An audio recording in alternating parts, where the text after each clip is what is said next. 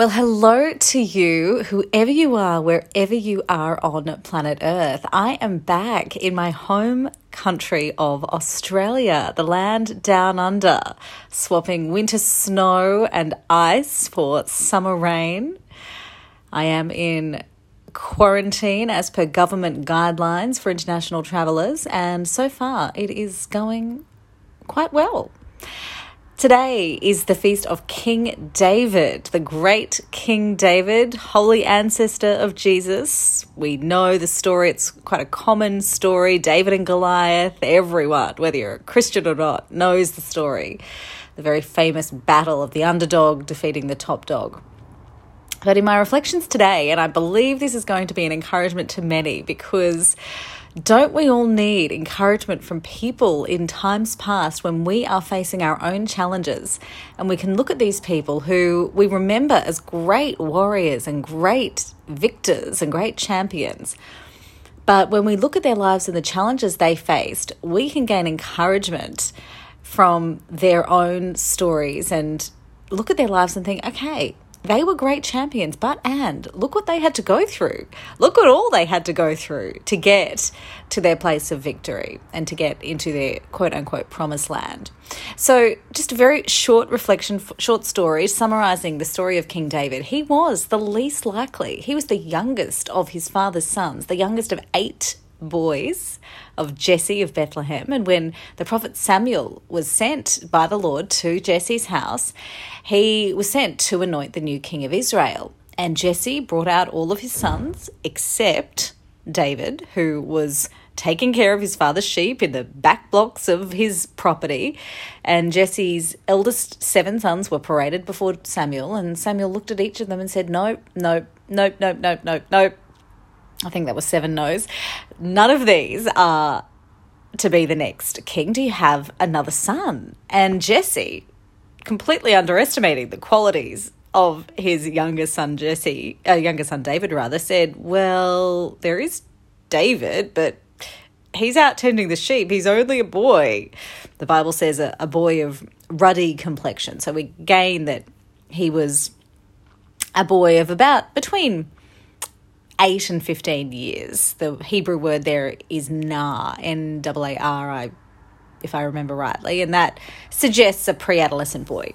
Anyway, he was brought in, called in by Samuel, and Samuel, as soon as he saw him, he said, Yes, this is it. This boy is to be the new king of Israel. So David was anointed then to be king. And then we know the, the great story, what happened after that. Saul's army was facing Goliath and Goliath's army, and all of the very mighty soldiers, including David's older brothers, were too frightened to face Goliath. But David was sent by his father to bring food and supplies to his brother, and when he got to the battle line, he said, I can take him on. And glory to God, he took him on and defeated that mighty giant Goliath with a slingshot and a stone. So, not only did this young, underestimated underdog defeat the mighty top dog, but he did it in a way that no one would have expected. Not with a sword and a shield. That's what David said. He said, I, Goliath, come against you, not with a sword and a shield. You come against me with a sword and a shield, but I come against you in the name of the Lord of hosts, whose army you have defied. And he slung his stone and slingshot, and he knocked Goliath to the ground and then killed him.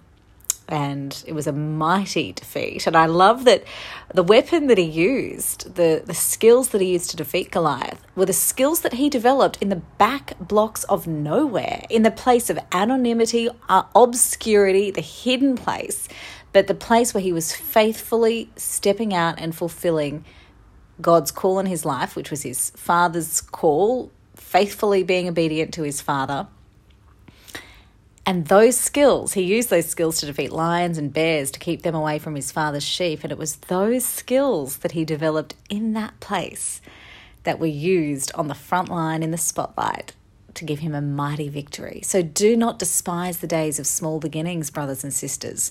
Those things that you're being trained for by the Lord in the place of obscurity and anonymity, where you think, oh, what is this doing? You might think sometimes, what am I, what is the Lord training me for here?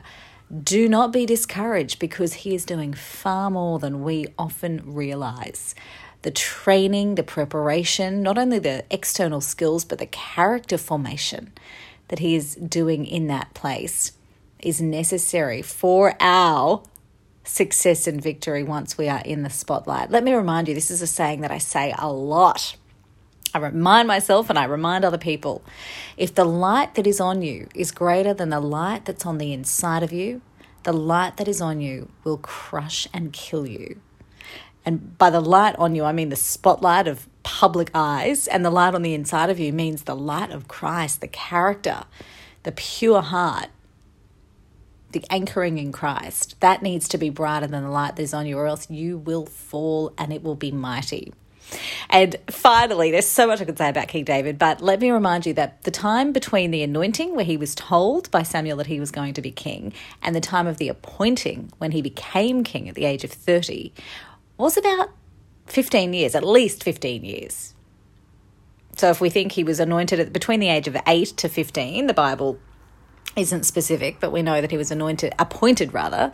He took to the throne at the age of 30, so at least 15 years. So if you are in a place, the place of time, waiting time between receiving the call from God to step into something new or to take up a new mantle or to, to have a child or get married or whatever your call is, if you have clearly heard from the Lord and yet you haven't seen it manifest, come to pass yet, be encouraged, brother or sister, because the great King David had to go through many long years.